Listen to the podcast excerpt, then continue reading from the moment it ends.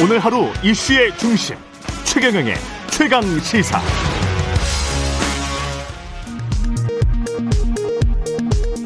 라디오 정보센터 뉴스입니다. 정부가 오늘 사회적 거리두기 단계 격상 여부를 발표합니다. 세 단계는 다음 달 3일부터 3주간 적용됩니다. 정부는 코로나 확진자 증가 추세에 방역 조치를 강화할 수밖에 없지만 거리두기 단계 격상에는 신중한 모습입니다.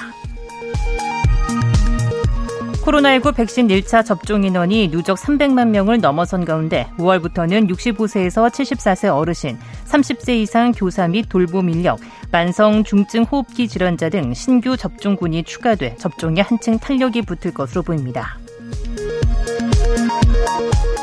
국민의힘은 오늘 오전 의원총회를 열어 권선동, 김기현, 김태흠, 유이동 등 4명의 후보 가운데 21대 국회 두 번째 원내대표를 선출합니다. 경선 결과에 따라 야권 통합과 차기 당권의 구도가 요동칠 전망입니다. 이사주택 공급 대책 발표 이후 사그라들던 서울 아파트 매수 심리가 다시 강해지고 있습니다. 한국부동산원에 따르면 금주 서울 아파트 매매 수급 지수는 102.7로 지난주보다 1.6포인트 올라 3주 연속 기준선을 넘겨 상승했습니다.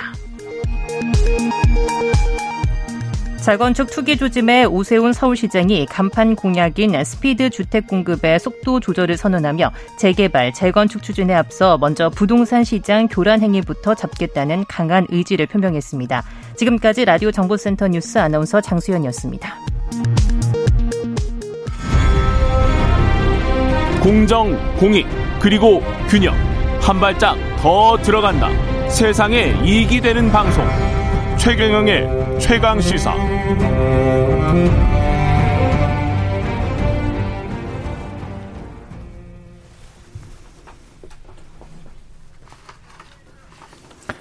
네, 더불어민주당 새 당 대표와 최고위원을 선출하는 정당, 전당대회가 이틀 앞으로 다가왔지만 판세 여전히 안개 속이고요. 수요일부터 대의원 권리당원의 온라인 투표 이미 진행됐고 오늘부터는 ARS 전화투표 또 어제부터 오늘까지는 국민 일반 당원 여론조사가 한창 진행되고 있습니다. 문재인 정부 임기 말을 성공적으로 마무리하고 내년 대선 관리라는 중책을 맡게 될 174석 거대 여당의 새 당대표 과연 누가 적임자일까요? 그 향배를 가늠해 볼 수 있는 전당대회 전 마지막 합동 토론을 오늘 최강 시사가 마련했습니다. 당 쇄신 방안부터 부동산 정책, 민생 현안에 대한 입장까지 오늘 세 분과 함께 스튜디오 모셔서 총정리해 보겠습니다. 기호순으로 소개해 드립니다.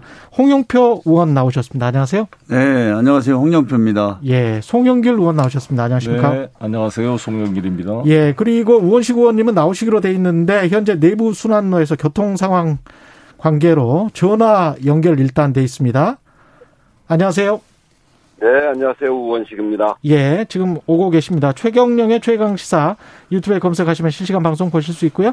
스마트폰 콩으로 보내시면 무료입니다. 문자 자면은 짧은 문자 50원, 긴 문자 100원이 드는 샵 9730. 무료인 콩 어플에도 의견 보내주시기 바랍니다. 자, 시간이 길지 않은 관계로 2부, 3부 터서 이야기를 하긴 합니다만은 세 분 먼저 당, 차기 당대표 왜 나여야 되는가? 홍영표 의원님부터 차례로 말씀해 주십시오. 예. 네. 어, 지금 코로나 위기도 계속되고 있고 또 올해 대선도 있는 해입니다. 그렇기 때문에 저희가 안정과 단결의 리더십이 필요하다. 또, 어, 그것이 이제 저는 중요한 과제인데 제가 어, 그 단결의 어떤 리더십을 가지고 있다 이렇게 생각합니다. 그리고 또 하나는 뭐 문재인 정부가 마지막까지 이 코로나 위기를 잘 극복하고 경제 위기를 극복해야 하는 어, 좀 성공한 정부가 돼야 됩니다. 그걸 위해서 당이 중심을 잡고 잘 어, 뒷받침해야 되는데 그러려면 또 당정청이 김미랑 논의와 어, 협력을 해나가야 된다. 거기에서도 제가 가장 잘할 수 있지 않나 이렇게 생각이 되고요. 네. 어, 마지막으로는 지금 우리 당이 이런 변화와 혁신을 국민들로부터 요구받고 있습니다. 어, 그래서 어, 저희가 분열과 패배의 변화 혁신이 아니라 이기는 변화 또 유능한 혁신을 하는 것은 홍영표가 가장 잘할 수 있다 이렇게 생각합니다. 성영일 의원님. 네, 저와 경쟁하는 두 분 다 훌륭하신 분들이고 다 역량을 갖춘 분들이지만 왜 굳이 송영길해야 하는가? 그것은 제가 그래도 민주당을 변화시킬 수 있는 사람이라고 생각합니다. 우리가 이대로 가면 지금 대선 자체가 불확실해졌습니다. 분명한 위기입니다. 이번 4.7 보궐선거를 통해 서울에서 거의 18% 20% 가까이 패배를 했습니다. 이거는 심각한 경고인데 이거를 그냥 관성적으로 뭐 적당히 또 변화하면서 단결해서 가자 이런 정도로는 안 되고 근본적인 변화를 통해 국민의 마음을 담아야 되는데 그 근본적인 변화가 뭐냐 유능한 개혁 은행 일치입니다. 그래서 부동산 백신 문제에 대한 분명한 해법을 가지고 집권당이 내각을 견인해서 문재인 정부를 뒷받침해 성공적 성과를 만들어내야 된다고 봅니다. 저는 새 후보 중에 위기의 인천광역시라는 지방 정부를 경험해 본 어, 바 있기 때문에 네. 이것을 이 경륜을 기초로 부동산 문제에 대한 분명한 해법을 제가 가지고 있고 백신 문제도 제 외교적 네트워크를 총동원해서 정부의 백신 확보 노력을 뒷받치면서 집단 면역이 완성됨으로써 서민 경제를 활성화시키겠습니다.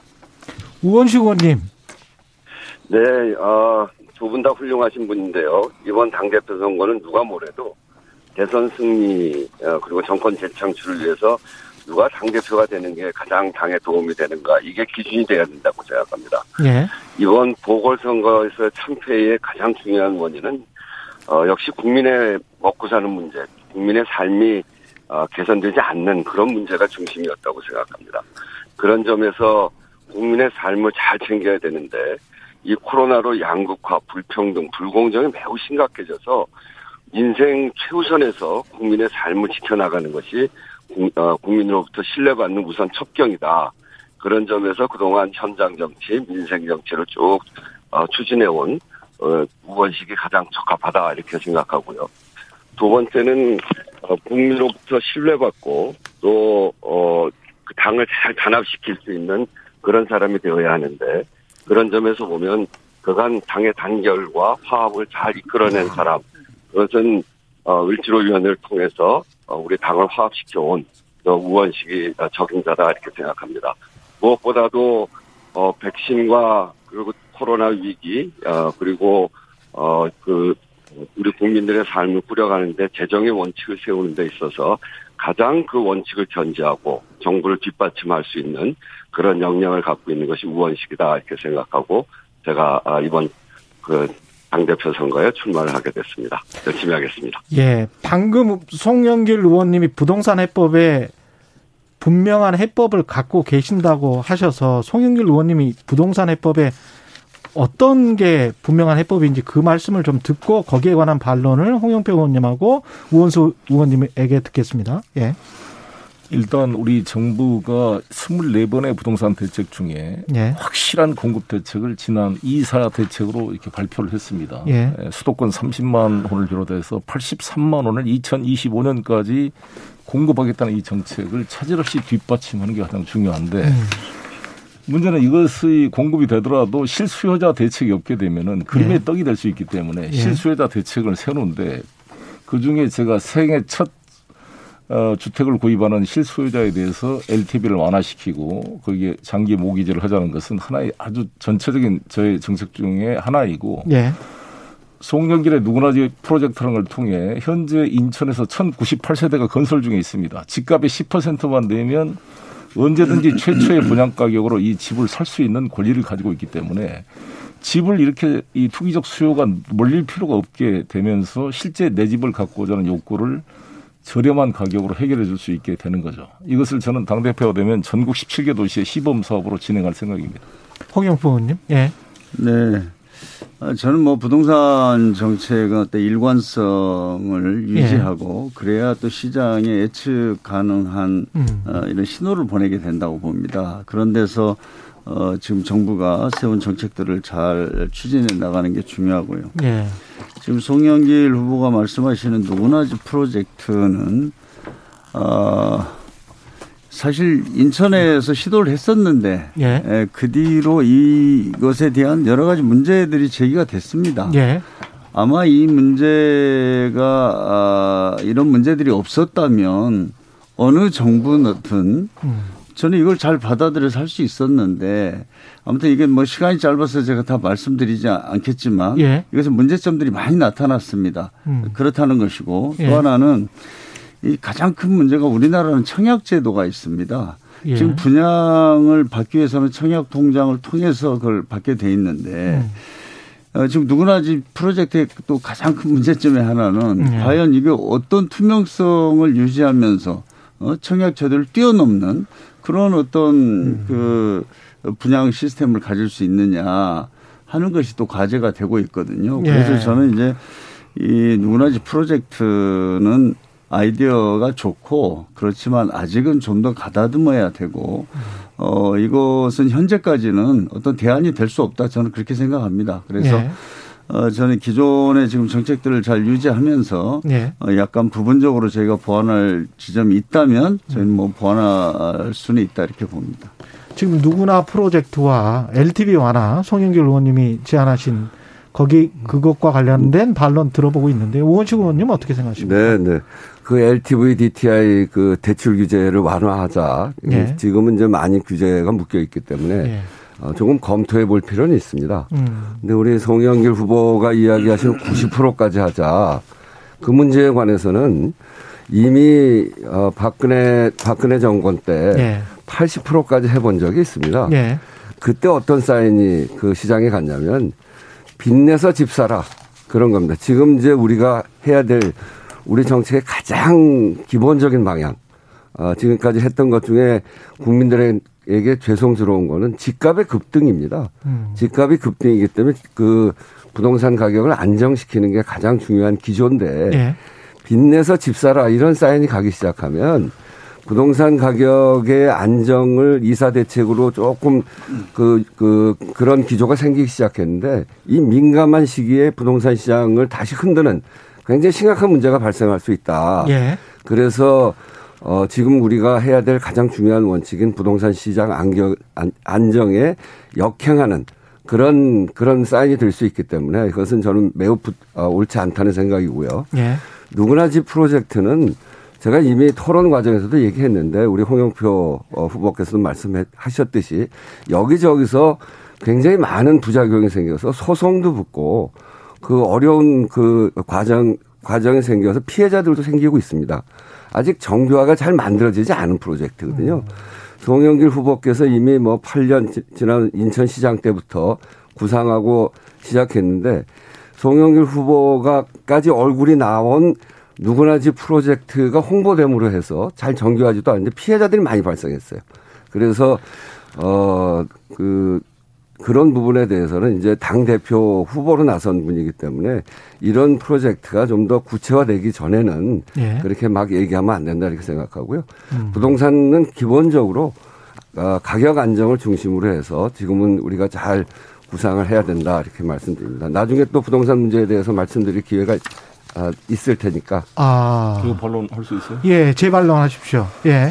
지금 그냥 우리- 이 부동산 문제는 여기에서 그냥 계속 하셔야 될 것 같아요. 아, 그렇죠. 예, 뭐 이어서.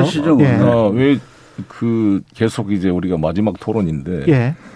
에, 우리 우원식 후보님이 제시한 박근혜 정부 때 LTV 80% 풀어가지고 빚내서 집 사라는 것 정책을 제가 말한 실수요자 생애 첫 주택 구입자의 LTV 완화와 비교하기는 어렵다고 봅니다. 예. 그때는 무차별하게 다 했기 때문에 논란이 된 거고 음. 우리나라 집 무주택자가 44%인데 그중에 예. 집을 살 의사가 있는 사람이 약 10% 돼요. 음. 그중에 생애 첫 집 구입자, 실수요자, 신혼부부 대상하면 더 줄어듭니다. 그리고 이분들에게 장기 모기지를 적용하고 5년 보유를 하게 되면 집값 폭등에 전혀 영향을 미치지 않게 통제할 수가 있습니다. 그리고 현재 디딤돌 주택이라는 게 실링이 2억밖에 안 돼요. 예. 5억 이상 주택은 또 못하게 돼 있어요. 그러니까 예. 이런 이런 것 때문에 그걸 잘 조정을 해서 실수요자 대책은 문재인 대통령께서도 지적한 상황이고 우리 음. 정부도 실수요자 대책을 지금 논의하고 있습니다. 제가 대표가 되면 꼭 90%는 아니더라도 탄력적으로 실수요자 대책을 만들겠다는 말씀을 드리고 누구나 지금 프로젝트는 뭐 홍영표 의원식 의원님이 지적한 대로 보완하고 발전해 가고 있는 중입니다. 진화 예. 발전해 가고 있는 중이고 여러 가지 어려움이 있었지만 이 중요한 것은 이번 이 영종도 미단 시티의 1098세대가 하나금융투자라는 민간 투자가 PF를 해서 2,400억을 PF를 한 겁니다. 그러면 이게 수익성이나 이게 뭐가 없으면 2,400억이 되기 어렵죠. 근데 이제 거기에 따라서 홍 의원님이 지적하듯이 이제 분양 자격자 이런 문제는 보완해 갈 겁니다. 근데 어, 중요한 것은 우리나라 역사상 집값의 10%를 주는데 10년 뒤에도 최초의 분양가격으로 살 권리를 준다는 것은 대단한 거거든요. 지금 뉴스테이나 부영 같은 사람들이 떼돈을 버는 이유가 뭐냐. 임대주택 제공한다고 여러 가지 이 용적률 상향 같은 거 특혜를 받아서 임대주택을 지어가지고 의무 임대 기간 10년, 5년을 마치고 나면 시가 분양을 하기 때문에 엄청난 차익으로 떼돈을 벌고 있는 것입니다. 지금 뉴스테이도 마찬가지예요. 시작했는데 지금 집값이 몇 배로 뛰었단 말이에요. 의무 임대 기간 10년 또 5년이면은 현 입주자한테 또 매각할 수 있게 돼 있어요. 이제 가석방처럼. 그러면 이걸 이 차액을 다 이 건설사가 가져가는 것은 잘못된 거다. 이, 이 차액을 입주민에게 돌려주겠다는 게 이 누구나지 프로젝트의 구상입니다.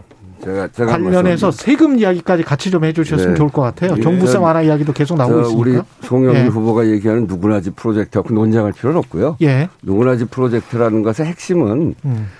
본인이 10%만 내고 80%는 융자 받고 네. 그리고 사업자가 10% 내는 거거든요. 네. 그러니까 10%만 내고 90%의 지원을 받아서 하는 건데 네. 문제는 분양 자격이나 사업자 자격이 없어요. 그러니까 누구나 하는 거예요, 누구나. 음. 그런 그러니까 있습니다. 그는 네. 아니, 좀더 공부를 해 보시고. 아니, 그렇지 않고 그래서 아니, 8년 동안 연구한 걸 함부로 규정하지 마세요. 사업자 분량 때문에 예. 사업자 자격이 예. 제한이 없기 때문에 음. 그러니까 이제 그 지역주택조합 비슷한 건데 예. 자격이 없 자격이 없어요. 그래서 음. 거기서 부실이 생길 경우에 대책이 없다는 게 가장 큰 문제죠. 그래서 그건 그런 정도로 하고 저는 이제 집값 안정이 핵심인데 집값을 올려놓은 상태에서 세금을 좀 조정하고 예. 뭐 종부세로 움직인다거나 DTI, LTV 뭐 90% 해가지고 돈을 좀 더 빌려준다고 이런 방식으로 해서는 안 된다고 생각해요. 음. 집값이 너무 올랐는데 우리 청년들이 거기 어떻게 접근을 하겠어요? 90% 90% 돈을 빌려준다고 하더라도 그걸 갚아 나가야 될 거 아니에요. 그러니까 그 굉장히 많은 빚을 어떻게 감당하냐 이겁니다. 그래서 중요한 것은 빚, 저, 집값을 낮춰야 되는데 저는 그런 점에서 우리 주택임대 사업자, 주택임대 사업자들이 특혜를 갖고 있어요. 특히 생계형은 뭐 제외하더라도 네. 그 아주 그 사업형 그런 분들 뭐 700회, 1000채 이렇게 갖고 있는 분들. 네. 거기는 종, 종부세를 합산 배제를 시켜놨기 때문에 집을 많이 갖고 있어도 종부세를 안 냅니다. 음. 그러다 보니까 갭 투자에서 자꾸 늘려가거든요. 네. 지금 그 제도가 그렇게 설계되어 있습니다. 이제 그런 특혜를 없애야 된다고 봐요. 주택임대 사업자들이 지금 갖고 있는 집 전체가 160만 호입니다. 네. 부산 전체의 집, 집 숫자보다 많아요. 그러니까 여기에서 특혜를 걷어내서 그런 것들이 시장에 나오게 하고 이런 과정을 거쳐서 어, 그 집값을 안정시켜 가야 되거든요. 우리가 공급 대책 잘 세우는 것도 중요한데 이런 이렇게 한쪽으로 특혜를 줘서 집, 어, 집들이 모여 있고 거의 160만 채나 되는 집들이 이렇게 되는 건 전 부당하다고 생각하고요. 그런 점에서 집값 안정을 위해서는 주택임대 사업자들에게 주어져 있는 특혜 그걸 폐지해야 된다 이렇게 생각합니다. 종부세나 DTI, LTV를 이렇게 완화 완화하는 걸 통해서 집값이 유지되는 것. 유지되는 사인을 시장에 보내는 것, 그건 전 굉장히 잘못된 정책이라고 생각합니다. 아, 잠깐만요. 예, 홍 후보 말씀하시고 네네. 말씀하십시오. 예. 그러니까 이제 우리 부동산 네. 정책에서 가장 어려운 점이 이런 것 같습니다. 음. 모든 사람들이 강남에 살고 싶어 합니다. 예. 서울에 살고 싶어 합니다. 예. 지금 우리 수도권 인구 집중률이 53%거든요. 수도권에서는 사실 저희가 공급하는 것은 기본적인 한계가 있을 수밖에 없지 않습니까? 그래서 세금을 통한 규제가 불가피한 현실이 있습니다. 예. 그리고 또 그렇기 때문에 저는 어 어떤 보유세라든지 또 종부세 뭐 이런 걸 통해서 음. 해결하는 것에 대해서 저희가 좀 일관성과 원칙을 가져야 된다 이렇게 생각하고요. 예. 저는 그 우선 어 자꾸 이제 우리 그 금융대출 완화를 뭐 청년 신혼부부는 90%까지 이렇게 대출 완화로 하자 이, 것이 위험한 것이 지금 어 대출이 차입자의 소득이나 미래 소득까지 고려해서 이루어지지 않으면 이게 굉장히 심각한 사회적 문제가 된다는 건 너무나 잘 아실 겁니다. 또 우리나라는 지금 가계 대출 비중이 전 세계에서 어, 가장 빠르게 증가하고 있고 또 이, 이것이 지금 큰 문제거든요. 이걸 억제하는 쪽으로 가고 있는데 또 이렇게까지 빌려주자. 어, 하는 것에 대해서 저는 그 동의할 수 없습니다. 우리나라 작년에 지금 GDP 대비해서 101%까지 이렇게 대출 비중이 올랐습니다. 가계 대출이.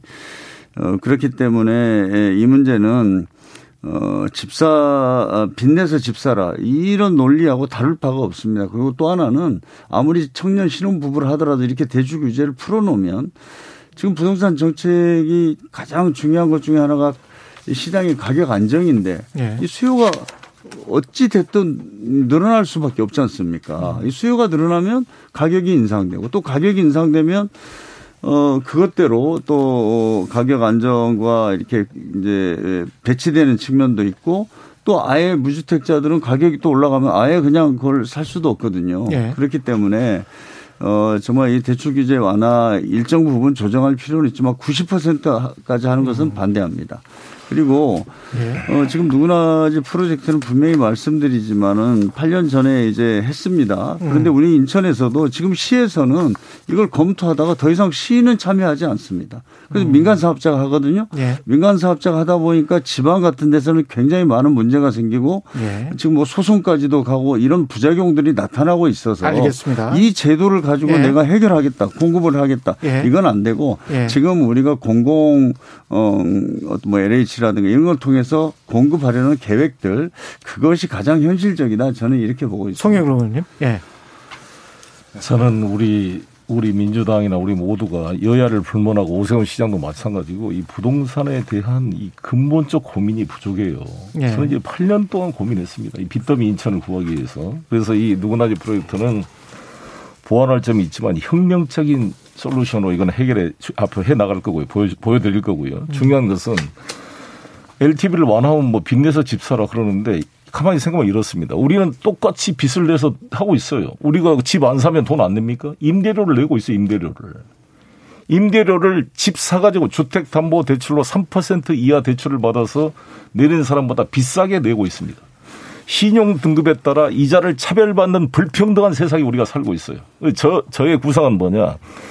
집을 사서 사는 사람도 돈을 빌려서 사면은 그 이자를 냅니다. 그냥 임대에 사는 사람도 임대료를 내요. 임대료를 임대료 수입이 없으면 그것도 빚내서 임대료를 내야 되는 겁니다. 음. 그 임대료 낼 돈보다 적은 비용으로 싸게 금융을 받아서 집을 사기 위해서 임차에서 사는 사람이나 집을 돈 빌려 사는 사람이나 동일한 비용을 분담하는 평등한 세상을 만들어야 되는 거거든요. 예를 들어서 집을 10억짜리를 사는데 8억을 전세금 해가지고 2억 보태가지고 갭 투자를 한다 그러면 실제 그 집값을 제공한 8억 80%는 임차인이 낸 돈이에요. 음. 2억 보태가지고 집주인이 그 차익을 다 가져가 버려요. 이런 것부터 시작해서 저는 신용 등급에 따른 이자를 차별받는 세상을 철폐할 수 있는 구조를 만들었습니다. 금융 상품을 만들었습니다. 그걸 보여주겠습니다. 음. 당장 저는 당 대표가 되면 LH 지금 125만 가구, SH 20만 가구, 150만 가구에 지금 30% 보증금 70%를 월세가 되고 있는데 월세 전환율이 6% 돼요. 그거를 전부 보증금으로 전환시켜서 3% 반값으로 임대를 낮추는 방안을 바로 실행할 수 있다는 말씀을 드리겠습니다. 최근에 최강 그 시사 더불어민주당 세 분 당권 주자 함께 지금 최강 토론 어, 진행 중이고 진행 중인데요. 세제 문제 관련해서 종부세 완화 기조에 관해서는 두 세 분 다 반대하시는 거는 맞죠? 지금 종부세 완화는. 네, 그렇습니다. 그렇죠. 네, 네. 예. 그렇지만 LTV 문제, 이 대출 문제 이거는 약간 좀 의견 차이가 있으신 것 같고요. 네. 예. 이 부동산 문제는 여기까지 할까요? 저희가 한 5분 정도 남았는데 네. 관련해서 제가 이건 뭐 한 30초만 덧붙이겠습니다. 예, 예. 지금 누구나 이제 프로젝트를 지금 말씀하시는데 예. 이제 과거에도 보면 이 부동산 문제가 너무 심각하니까 음. 뭐 공급 세제 뭐 여러 가지 측면에서 정책들이 많이 나왔습니다. 예.